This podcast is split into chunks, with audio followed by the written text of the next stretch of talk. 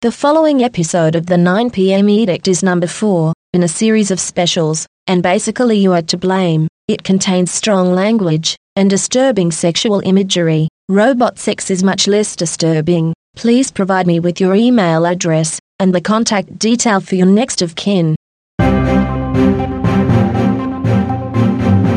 Sunday, the 20th of September 2015, the air is filled with a swirl of rose petals and gold dust, and the nation's rivers and streams run with champagne. Malcolm Turnbull has emerged saying he's full of optimism as he prepares to be sworn in as the country's 29th Prime Minister. Broadcaster Alan Jones rejects the process for all that happening for one of his own choosing. The democracy of talkback radio. But this talkback caller knows the real reason we should be worried about Turnbull. He was the guy who banned incandescent light bulbs. Oh, really? No, don't worry about that. This is the 9 p.m. Malcolm, Malcolm, Malcolm. Malcolm, oh Malcolm, oh, oh Malcolm, oh Malcolm, Malcolm, Malcolm, oh, oh Malcolm, oh Malcolm, oh Malcolm, oh, oh Malcolm, oh Malcolm, um, oh, oh, this is the 9 p.m. Malcolmgasm. Would you believe it's 40 years ago this week that that album was released? Pink Floyd's Wish You Were Here. And if you plan on listening to it, I'd forget about listening to me. Go and start listening to that bloody Floyd album now because it'll take you another 40 years to get to the end of the fucking thing. Well, boys and girls, um, a lot has happened since the last time we spoke. We've got a, a new Prime Minister. I've got a, a bottle of Riesling, which is quite nice. And uh, I'm still not sure how I want to treat this whole change of Prime Minister thing. I mean, obviously, it's very important because I seem to have spent the last two years complaining about Crusader Rabbit. But I mean, he's gone now. Mission accomplished. And although he uh, was arguably the worst prime minister in Australian history, or at least within living memory, and you know, don't just take my word for that. That was pretty much what the Saturday paper said in its editorial. Uh, like, who cares anymore? It it really does feel like the bad dream is over. Like we're just getting on with the next thing. Oh, good, that's over. I, I, and on a personal level, I actually don't have any desire to kick him while he's down. I mean, the man was a cunt, obviously. But Abbott was just not up to the job. I mean, here is a man who really, really wanted to be Prime Minister. I mean, so much so that he would say pretty much anything to anyone to make it happen. And then once he got it, he was like, you know, the dog chasing the car. Okay, woof, woof, off you go, chase the car. But what actually happens when you sink your teeth into that ton of metal? And the same really happened with Abbott. He was so busy fighting and brawling to become Prime Minister that when he got there, I mean, he really didn't know what he was going to do except smash all the stuff that the previous lot had done. And he'd stopped the boats and ditched the bitch and axed the tax and done countless other things which, which took him, you know, three words each to say. But then it was the debt and deficit emergency. Except two years into the Abbott government, like the debt's twice what it was. And suddenly it's not an emergency anymore. Yeah, look, a, a million, a billion words are going to be written about the demise of Tony Abbott's government. They have been already. And if you are really the kind of person who absorbs yourself in uh, this kind of politics, well, I'm guessing you've already saturated your brain with this stuff. So I don't need to to add too much. What I will add uh, comes in two parts. First, I just want to reflect on how the cranky old manosphere started to react to the terrible news that their little crusader rabbit had got the chop. And secondly, Malcolm Turnbull is the first Prime Minister of Australia with whom I've had personal rela- personal relations. No, not like oh God, not like that. I've had a number of conversations with Malcolm Turnbull over the last uh, four years or so, and uh, I'd like to revisit them. But first, to the morning after the rabbit got the chop, and leading the pack of the angry old white men was Alan Jones. Two blokes were walking their dogs in a cemetery, and one said to the other, Morning. The other said, No, no, no, no, just a bit of exercise. just a bit of exercise. I think that's it. It's a cemetery. You understand people are dead. Are you in mourning? I think that's brilliant, don't you? No, Alan, I don't think that's brilliant whatsoever. But if you feel the need to have to explain your dad level jokes to your own audience, you must really hold them in contempt as being completely and utterly stupid, right? I mean, are they that stupid?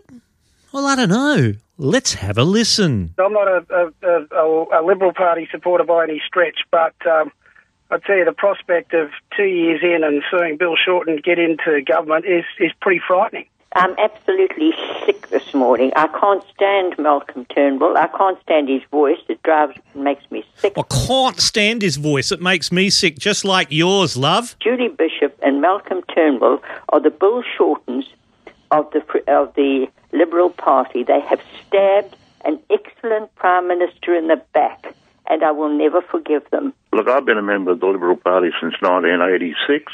I rang the branch, uh, Sydney branch, five weeks ago, and I said to them there that Abbott, uh, not Abbott, I'm sorry, Turnbull was uh, disloyal and a uh, dysfunctional force within our party, and I suggested that the man should be either disendorsed or expelled. Hello, look, I'm very, very, very, very sick today about what happened last night.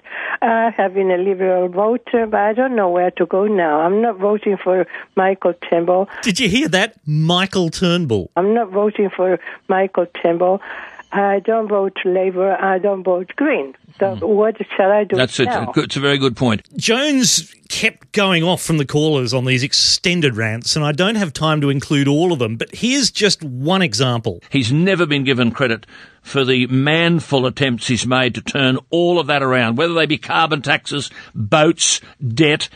He's done a manful job. He's gone day and night to try and turn the mess around, and he's represented Australia magnificently internationally in very, very difficult circumstances. No credit for any of that was given last night. Well, apart from Jones's uh, repetition of the word manful, there, which I find quite disturbing given that Alan Jones's main claims to fame are being rub- a rugby coach at private boys' schools and being arrested in a public toilet in London for obscenity. The idea that Abbott wasn't given any credit last night, that is Monday night, by Malcolm Turnbull, is kind of bullshit because here's how Turnbull's speech started.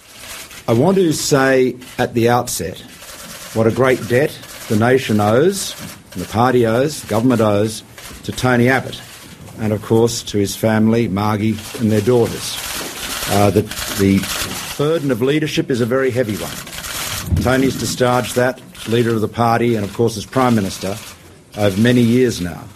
And the achievements of the government that he has led have been formidable. The, the free trade agreements that uh, have been negotiated represent some of the key foundations of our future prosperity, which I'll talk about in a moment. And of course, restoring the security on our borders has been an extraordinarily important step, enabling us, for example, to offer the uh, increased and generous uh, arrangements for Syrian refugees last week.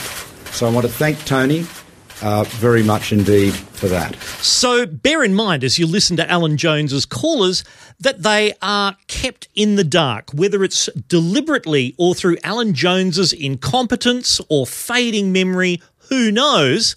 But they live in a fantasy world made up by Jones's mind. Malcolm Turnbull didn't do a very good job as opposition leader, and what bothered me was if he was such a good communicator, why didn't he communicate the government's message Correct. to Tony Abbott? Correct. Correct. Correct. Little parrot brain. It all just stinks, and I just I won't be voting coalition ever again. I won't. There was one thing we had that the Labor Party didn't, and it was loyalty, and it's just gone now. Um, and I know plenty of people that have voted Liberal all their life, and uh, they're uh, resigning their membership today, and that's uh, uh, just a disgrace, absolute disgrace, mate. Look, I think it's called politics for a reason. Oh, you've really thought that one through, haven't you? Look, I, I, my advice to most people is to start saving your pennies because the recession's coming. He's just gifted it to Shorten, I reckon. Hi, Alan. Yeah. Um, in my opinion, unfortunately, I believe that the government has become a reflection of our society at the moment. A government becoming a reflection of society. Gee, how is that allowed in a democracy? If we're not happy with something, regardless, regardless of the consequence, we just get rid of it. People have forgotten what Malcolm Turnbull was like when he was the uh, minister in the Howard government. He was the guy who banned incandescent light bulbs. When he was the leader of the opposition, he supported the emissions trading scheme, He did. carbon tax. He did. I'm a 74 year old truck driver, so uh, basically I'm a quintessential swing voter. There is no way, regardless of what happened last night, and that's a tragedy, I can tell you, that, that is a damn tragedy. This place got an ego that would match Kevin Rudd, and that's saying something. But there is no way that I could vote Labor given the circumstances of their front bench. Unfortunately, I haven't heard what's happening to Mr. Dutton. That's uh, Peter Dutton, the cabbage for immigration and border protection he's talking about there. because he's my local rep, and I think he's done a fantastic. He's a colossal man. Good man. Very, very good man. Lucky to have him. Good morning, Alan. Yeah. I love your show, and Thank- bear with me. I know nothing, nothing, nothing at all about politics, but I want to. No, no, I want to say. Hey, hey, Paula, there's quite a few people voted in Canberra last night who know nothing about politics. Well, here's what I wanted to say, and I want to say it loud and clear to the Australian people. We did not, we, the people, did not vote for uh, Turnbull. I, yes, want a Labor, li- uh, sorry, sorry, sorry, I didn't say Labor, Liberal, Liberal government. I was pissing myself laughing at that point. The guilt, the guilt she had for saying she'd voted Labor. I want a Liberal government, but I want to say to every every Australian out there, we did not vote for Turnbull last night. We do not like spills. I will not recognise Turnbull. Put uh, Abbott back there, and we will vote for which one we want. Now, come on, this is enough. This is enough. I want my money back. Uh, can someone give this uh, woman her money back? Thank you very much. Look, I could play you more and more of these clips uh, because as the week went on, these people didn't calm down. They just became more and more insane. But that's the joy of talkback radio, the democracy of talkback radio. I better move on from there because we're kind of quarter of the way through the program already. But I will finish up uh, with Alan Jones by playing you a little clip which really does show you how much he despises the Labor Party. He calls them The assassins and the incendiarists who burnt this economy. Tony Abbott faced manfully up to the issue of trying to turn it around. Those efforts obviously not appreciated. Ellie, hello. Yes, hello. Look, this is just a quick call. Look, I mean, we're all hurting about what happened last night. Yeah, we're all hurting, Ellie. But in my case, it's mostly from having listened to a couple of hours of Alan Jones on Tuesday morning and quite a bit of other angry old man shit besides. As I said, I don't really want to spend uh, any time talking about uh, Abbott himself, uh, though I will mention that it was a bit of a graceless exit, I thought. It took Abbott's mob around five days to vacate the Prime Minister's office, in part because it seems that from Monday night it was a big, drunken, raucous party through until dawn on Tuesday morning, uh, which kind of explains why Abbott then didn't front the media until lunchtime. But really, what would happen if a corporate CEO was sacked? And then told the board he'd need five days to shred the documents before leaving the building. Now, I seem to recall that, you know, when I've seen people sacked from a corporate environment, they're pretty much escorted from the building on the spot. Their belongings are gathered up and handed to them later so that they can't do any damage, can't destroy anything, particularly if there's some suspicion about their performance levels or indeed whether they did their job appropriately, should we say neutrally. So, in my view, Abbott should have been escorted from the building at the end of Monday night's party meeting straight away. Yet there's a photo from the other day showing you know this pallet load of shredded documents being removed from the Prime Minister's office. Now, to me, that's reasonable suspicion of corrupt activity. The Australian Federal Police should be all over that office by now, shouldn't they? Nothing to hide, nothing to fear, and all that shit that you government types keep telling us about, right? Does the Australian Federal Police use truncheons? I know. I'm just asking for a friend. Spread 'em, Tony. Now, just to be clear, I'm not making a party political point here. Abbott's departure just happens to be the one that I've seen this week, and I'm curious about the process. I'm sure that much the same process happens when any other Prime Minister departs. And my point is that this process is utterly wrong. Let's look ahead. As I say, I've spoken to Malcolm Turnbull on I think about four occasions, and uh, three of them were on the record on tape. The the fourth was kind of on the record too because it was at a public uh, event, but uh, I'll get to that in a minute. The first occasion was in 2011, four years ago, when the coalition, then in opposition, had just announced its broadband policy in competition with Labor's National Broadband Network network. I did uh, quite a long interview with Malcolm Turnbull for the Patch Monday podcast uh, for ZDNet Australia, and uh, there's a link to the whole conversation on the website. But one of the interesting parts is when I suggested that uh, the coalition's uh, less ambitious targets for broadband speed, to, to put it politely, uh, may not have been suitable for all the applications we might want to do in the future? It is difficult to think of any, or certainly very difficult to think of many applications that uh, of interest to residential users that would not be, you know, uh, perfectly well serviced by uh, the speeds I've described. So, you know, it, it's hard to know what you would miss out on. Well, I, I I beg to differ on that point, if I may. Well, because can you give me an example? Absolutely. Um, uh, I mean, if you've uh, got people who are going to be working from home, you've got a family of, uh, you know, a couple of parents, a couple of kids, which is always put up mm. as the, the standard kind of family that we we expect mm. to see on the on on the TV. Uh, if you've got, uh, say, both parents doing some some work from home, they've got live video links set up so that they can mm. Be in conversations with their co-workers.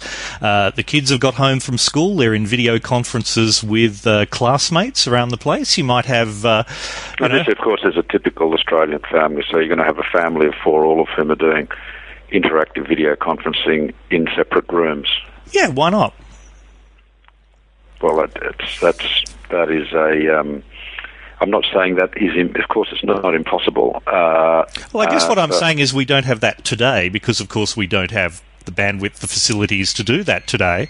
But if that's the uh, the future that we're building towards, perhaps not one year, two years, but five years, ten years. Um, no, I don't have any trouble seeing that kind of scenario at all. In, in, indeed, there's a.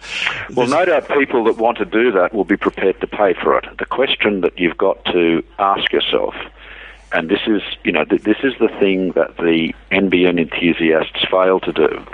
The thing you've really got to ask yourself is how much government subsidy do you believe is appropriate to achieve uh, bandwidth that would enable a family of four to be engaged in four simultaneous high definition video conferencing episodes. Now, just to state that, if you actually step outside of the uh, realm of NBN enthusiasm. Mm. Uh, if you step out into you know more uh, general section of the public, and you were to state that as a you know the basis on which you were going to spend fifty plus billion dollars, people would think you were mad. Now, bear in mind that conversation was recorded four years ago, and as I record this podcast tonight.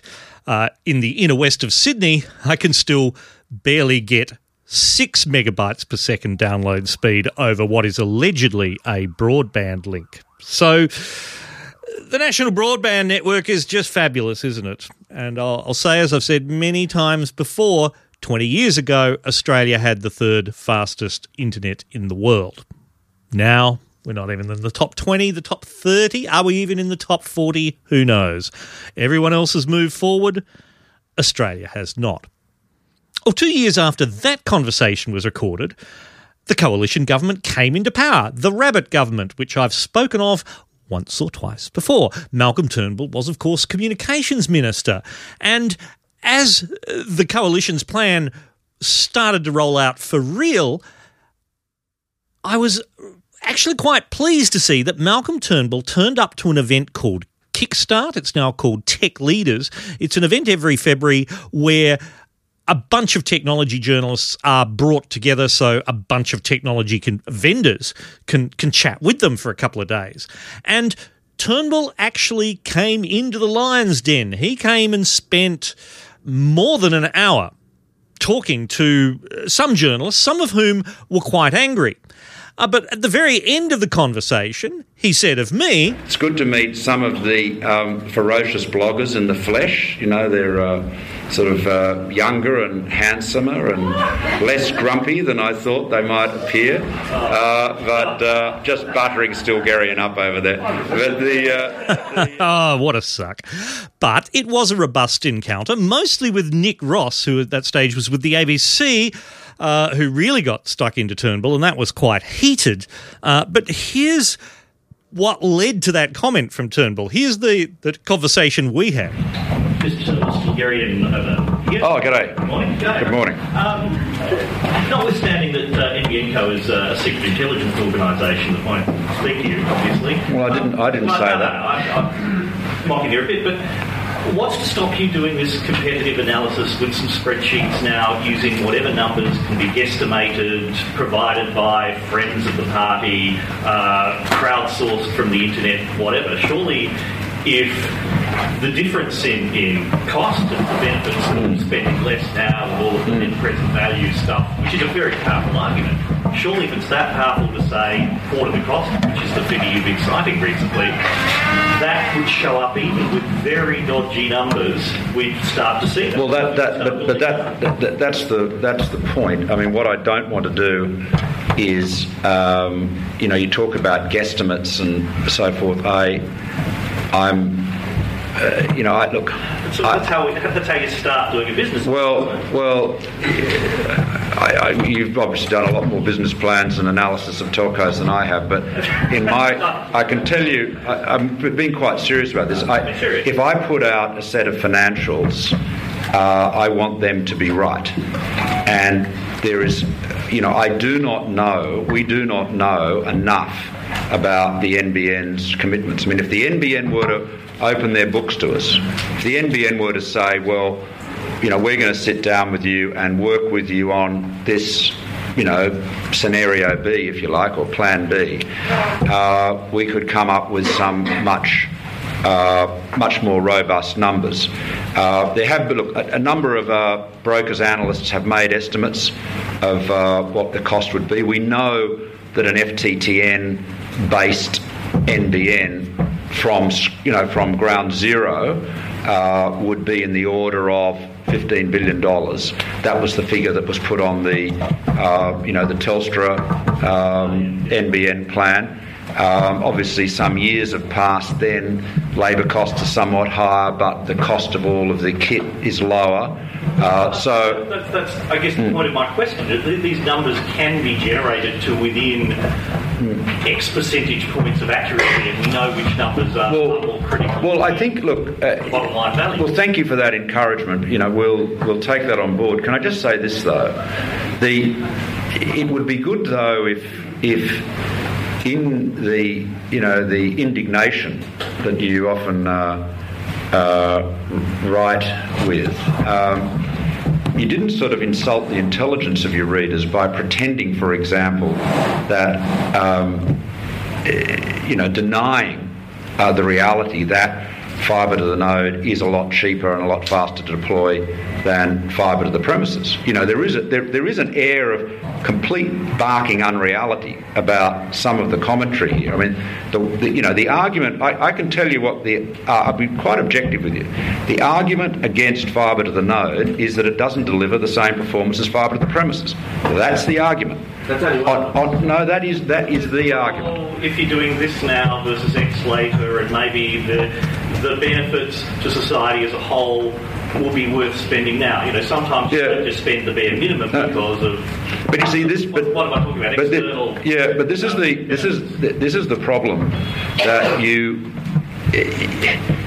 you know you you let's see the numbers. no no well you what well you can do some analysis yourself you know I, again I just leave you with this point here we are in Australia it's a wonderful country uh, best country in the world but it is not the only country that is actually dealing with this challenge But we're filthy. and the and the lack uh, so we're filthy rich so we should just blow money away regardless of its effectiveness I don't know. Well, that's the question. No, no, I'm saying that. well, I'm saying- you know, I just say to you, I just say to you the, I just say to you that the, that the, um, it is. a- I mean, how many journalists are there in Australia writing about uh, the NBN? None of them, and it's not just the tech, so-called tech journalists who, you know, the blog sites and Twitter accounts and so forth.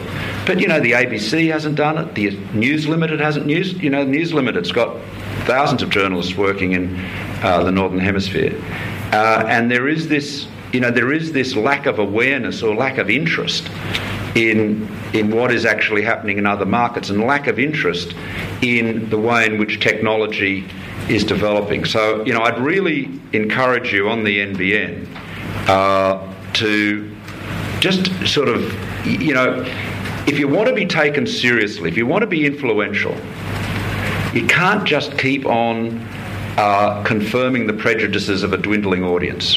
What you've got to do is to be prepared to actually provide examples and uh, experiences. I mean, for example, gentlemen over there mentioned Spain and um, and uh, fibre to the premises. Uh, I actually know why Spain's fibre to the premises rollout is uh, very cost effective. Does anyone here ever taken the trouble to find that out? No, none of the journalists here have bothered. They just say Spain's doing it. Haven't picked up the phone. I have. I'll tell you why. It's quite interesting, actually. In Spain's telephone rollout, there are deployment. There are virtually no street cabinets, no distribution points. Apparently, so I'm told, in Franco's era, they were so worried about the anarchists blowing them up that the copper goes from the exchange straight to the premise. And so the ducts are enormous. So, in other words, there's no D side, there's only E side. And so the telephone company in Spain has been able to pull fibre through to several million premises at much lower cost than you could in any other market because you've got these jolly big ducts running. And, you know, of course, most people live in apartments and there's density and all of that helps too. But you've got these great uh, ducts there uh, making it so much more cost effective. And, you know, I, that's what I've done as Shadow Minister. I've actually taken the time to, as best I can, to learn about technologies and go through what other countries are doing, and they're, and everybody is different. Yeah. Okay. I, think I better. Listen, I really. I've got. Okay, just one quickie, and then I better go to Brisbane. Okay, we gave Malcolm his quickie and then he went off to Brisbane. And I will just say one thing, well, actually, two things about that conversation. Firstly, uh, I introduced it wrong. Malcolm was still uh, in the opposition at that point, he was shadow communications. Um, but the point I was trying to make was that we kept not seeing the working out of all of these numbers and estimates and claims that doing things a certain way would be better and cheaper and so on in the long term.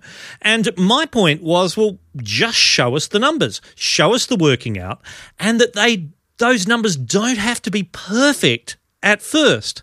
Publish you know, your best estimates, then with the help of everyone in the community, not just your friends at large accounting firms, you refine those figures. It's what scientists call successive approximation. You know, you you, you uh, gradually get closer and closer to the truth by improving your estimates. And you know, you do actually start off making an estimate by sketching out all of the elements and sort of plugging in some some numbers that you first thought of, and then constantly improving your numbers, constantly revising the overall spreadsheet and going, hang on, this number here is the critical one. Or over here, it doesn't matter if interest rates are 5% or 6%, that doesn't affect the bottom line, or maybe it does, compared to, well, what if the cost of labour changes, and so on. Now, Malcolm Turnbull has said, as Prime Minister, that his will be a more traditional, collaborative, cabinet style government. This will be a bit of a test, given that so far it's all been, hey, we'll show you the 16 page report, but the underlying spreadsheets are still a secret and we can't test the reliability of the numbers. Okay, so that conversation was uh, two and a half years ago. The third conversation was actually during the election campaign two years ago, but it was not really a political event. It was uh, the launch of Malcolm Turnbull's new website at malcolmturnbull.com.au. Had a few beers, really didn't talk to Malcolm so much then. The third occasion was in February of this year when Turnbull launched NICTA's Tech Fest. Uh, NICTA is National ICT Australia. It's uh, a an incubator for uh, technology and so on. And Malcolm Turnbull launched it as communications minister. He does have a personal interest in this stuff. And in an episode of this podcast called Malcolm and the Canutes, I encountered him. Um, innovation insurgency. What, Yeah. what are we missing to achieve that? What- Well, I think it's. I, I think it, in large part it's attitudinal. I, I, I really, uh, I, I, I, I think a lot of it is attitudinal. We have got. You've got to. You've got everybody in to look. We. I mean, I'll just just try and just try and express it this way. We have to recognise the world in which we live is changing rapidly. You know, the velocity of change is probably never been greater. Uh, and so you have to have an attitude, whether you're running a business or a government or a department or a newspaper or a website, which is agile. I know agile is a somewhat overword used word, but you know what I mean. You've got to be. You can't be like um, uh, King Canute trying to turn the surf, the waves back, the tide back. You've got to be like the great surfer who says, "Yep, it's a very turbulent sea out there, and I can use, I can ride those waves." So, in other words, make volatility your friend, embrace it, and recognise that you've got to have that ability to move. It's, it is. Um, you know, I, I, I think it's, uh, you know, that's one of the reasons, you know, sometimes people um, will, well, you know, you look at the debate about NBN, we really must go, but uh, the, I mean, people say Labor had a fibre to the premises ideology, you have a fibre to the node ideology. I don't have any ideology. My, I have no ideology about telecommunications other than delivering the service people need as quickly as possible and as cheaply as possible. And we'll use whatever technology is the right one in the right place at the right time. In other words, don't lock yourself in to any preconceived ideas. Just be, just keep on making decisions that are fact-based, that are objective, that are business-like, and be ready to change gears as the circumstances require. You know, it is not a uh, we- we are in a very, very dynamic environment. I find it extraordinarily exciting. It energises me. Dynamism, change, innovation gives me a very big charge. Some people are threatened by it. I, I promise you, I get excited by it. Well, you mentioned uh, on that note, I should holding go. Back, I yeah, going to say people yeah. holding back the tide. Who are the Canutes holding us back? well, I'll leave that to you, Still, Stilgherrian. You can uh, do that. I, I'm still miffed. I think Malcolm knows who the Canutes are that are holding us back. I think he's got a list. I think he could easily name three or five or possibly ten Canutes that he personally knows that are holding us back as a nation. And back here on the 20th of September 2015, I think we just found out who those Canutes were. He did have a list. We have a new cabinet. Turnbull is still quite genuinely talking about his interest in and excitement by the rapidly changing world of the future that is with us today. It'll be interesting to see how all this plays out. Two things before I finish talking about Malcolm Turnbull, our new Prime Minister. One, there seems to be a species of comedy, or should I say, quote, comedy, unquote, based around the premise, ha ha ha ha, Malcolm Turnbull has a lot of money. Yeah, he does. Well done. And two, there have been people whinging that Turnbull talks to people as if they're idiots. Well, most of you are idiots. Suck it up. Hello, I'm Stilgherrian. Welcome to the Edict.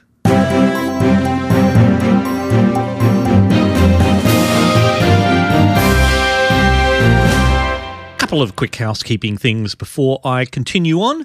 One, the Public House Forum last time seemed to work fairly well, and I've had indications that you would like me to do more of them. I am investigating this possibility.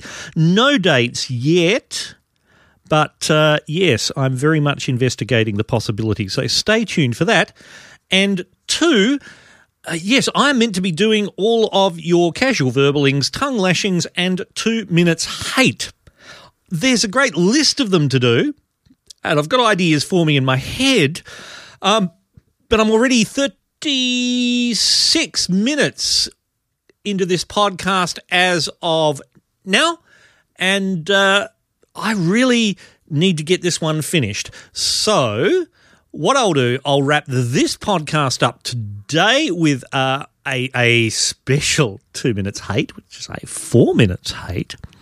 But I'll come back to all the rest over the coming episodes. So that'll give you something to, to listen to. And I think it'll be a better balance. You won't just have a whole lot of these strange, disjointed rants. You'll, uh, you'll have a kind of more thematic rant to the whole thing. I hope, I hope that sort of thing works for you. I should also mention as well that, uh, no, no, no, I'll tell you about that another time.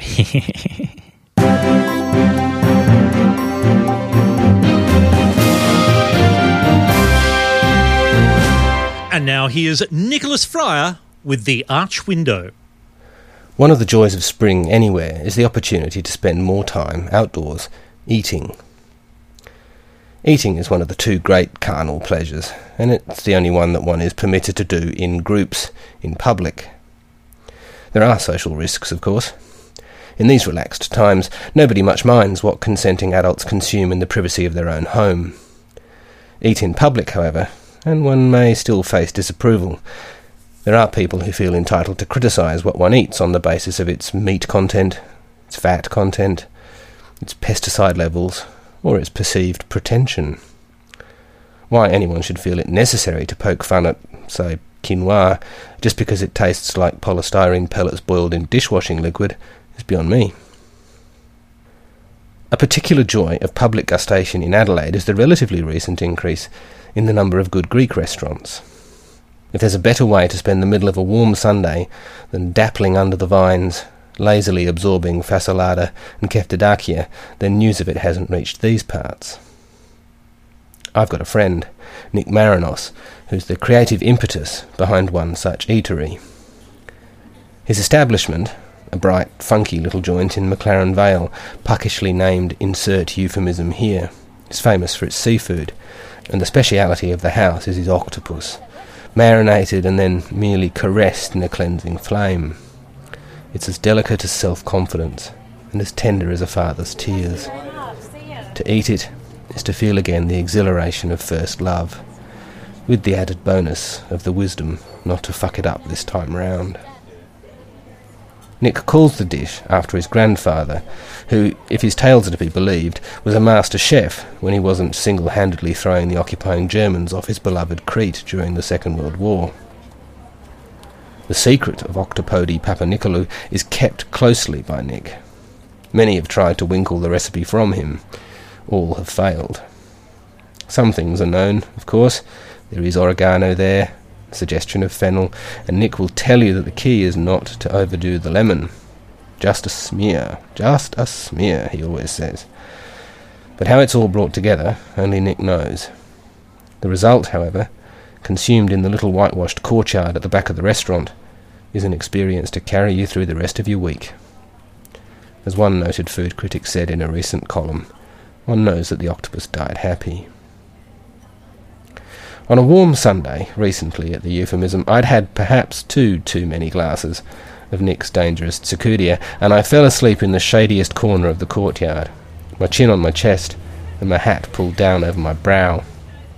I must have dozed for a good couple of hours, because when I wiped my eyes and my chin and looked about, evening had started to set in, and I was alone in the now cool and dim courtyard.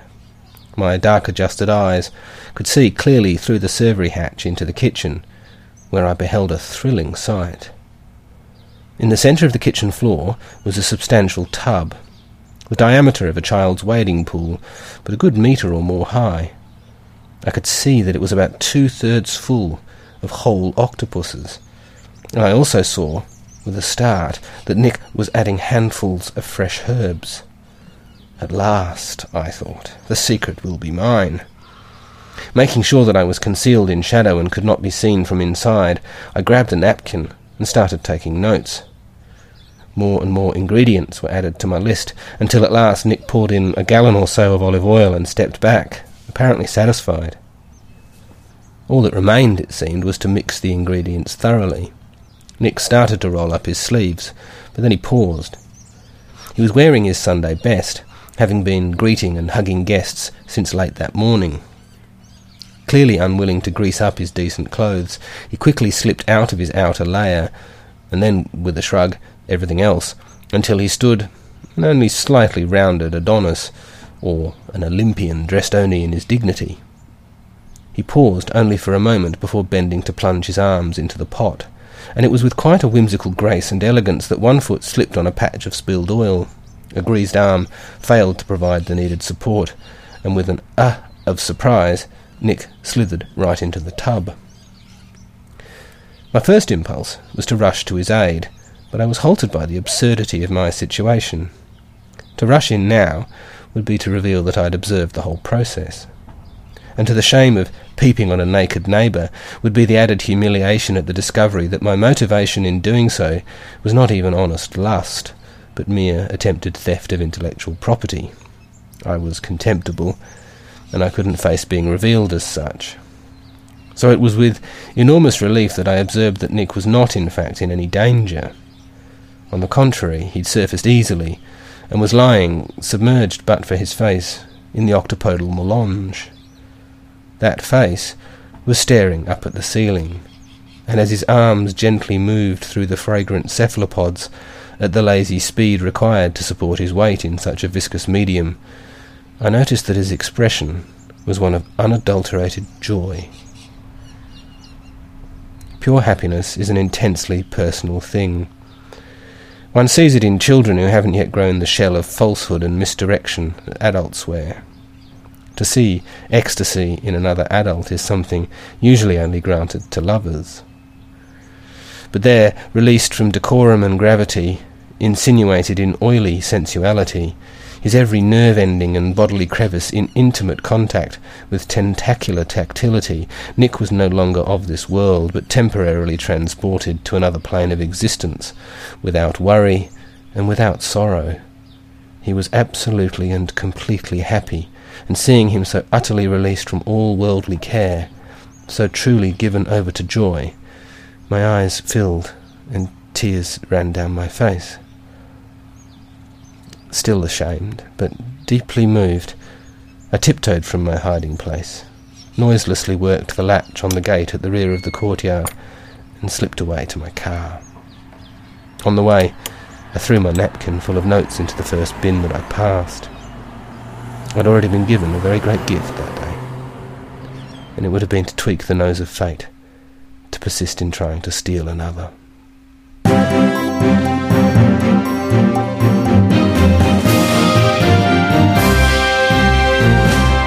Four Minutes Hate for an anonymous sponsor and Trent Yarwood.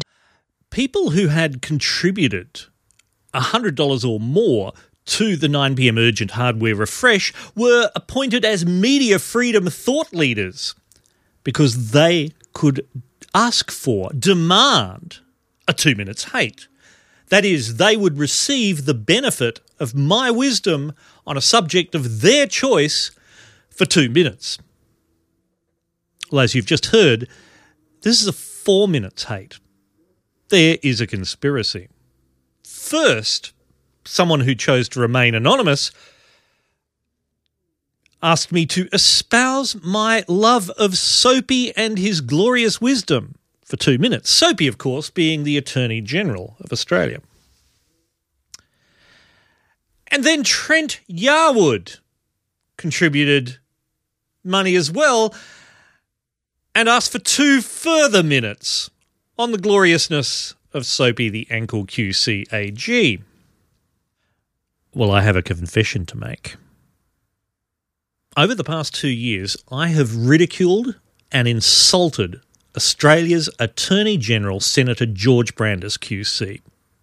I've called him Soapy the Ankle, which is clearly inappropriate. I mean, Soapy is the nickname that he's been given ever since his university days, apparently, because of his uh, pompous nature. It names him after the character Soapy Sam in Rumpole of the Bailey, who was in turn named after Soapy Sam Samuel Wilberforce. Look up your history. I mean, I added ankle to that because, well, that's Australian slang, isn't it? As uh, regular listeners will know, an ankle is three feet lower than a cunt. Now, in my columns for ZDNet, even calling someone an ankle is considered inappropriate, and I have therefore referred to him sarcastically, on first reference at least, as Australia's favourite Attorney General, the Honourable Senator George Brandis QC. And only the other day, I tweeted that I was imagining Senator Brandis as a pilot dirigible drifting out of control over the Brindabella Ranges and expressing my fond hope that he would soon catch fire and crash, a kind of Hindenburg of laws. The image I had in my mind was much like Sky Whale, the much loved hot air balloon, except with less grace and dignity. Well, uh, here's the confession I love Senator George Brandis. No, I am in love with Senator George Brandis. That perfectly spherical face, the smooth, bland whiteness of his skin, punctuated only by the broad, reddened skull that he gets when he's been out in the sun too long. I know that uh, Brandis, may I call you George? Yes, I know that George tries not to do that too often. Clearly, he knows the erotic effect it'll have on me. The top of his head ends up looking like the plains of Mars. And if you are Mars, George Brandis, then I am your Venus. You've got it. Yeah, George, you've got it. I'm your Venus. I'm your fire at your desire. Well, I'm your Venus.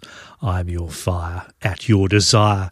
Your weapons are your crystal eyes, making every boy mad. Black as the dark night you are, at least in your heart and in my imagination. You've got what no one else has. What, George?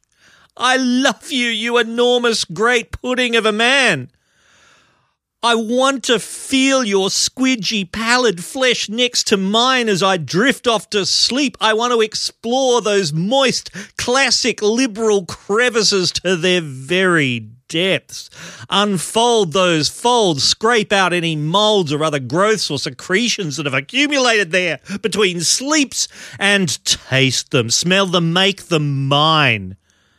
I want to imprint their every odour upon my consciousness so that in my mind, and only my mind, George, there's just a single unified thought combining the slick touch and taste of your bodily secretions, George, my own rapidly engorging tumescence, and your amendments to the Telecommunications Interception and Access Act 1979.